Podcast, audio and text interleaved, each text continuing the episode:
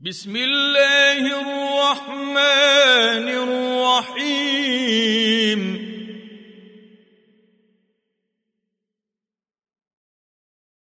والتين والزيتون وطور سينين وهذا البلد الأمين.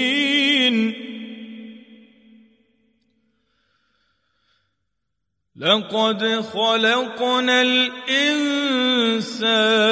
في أحسن تقويم.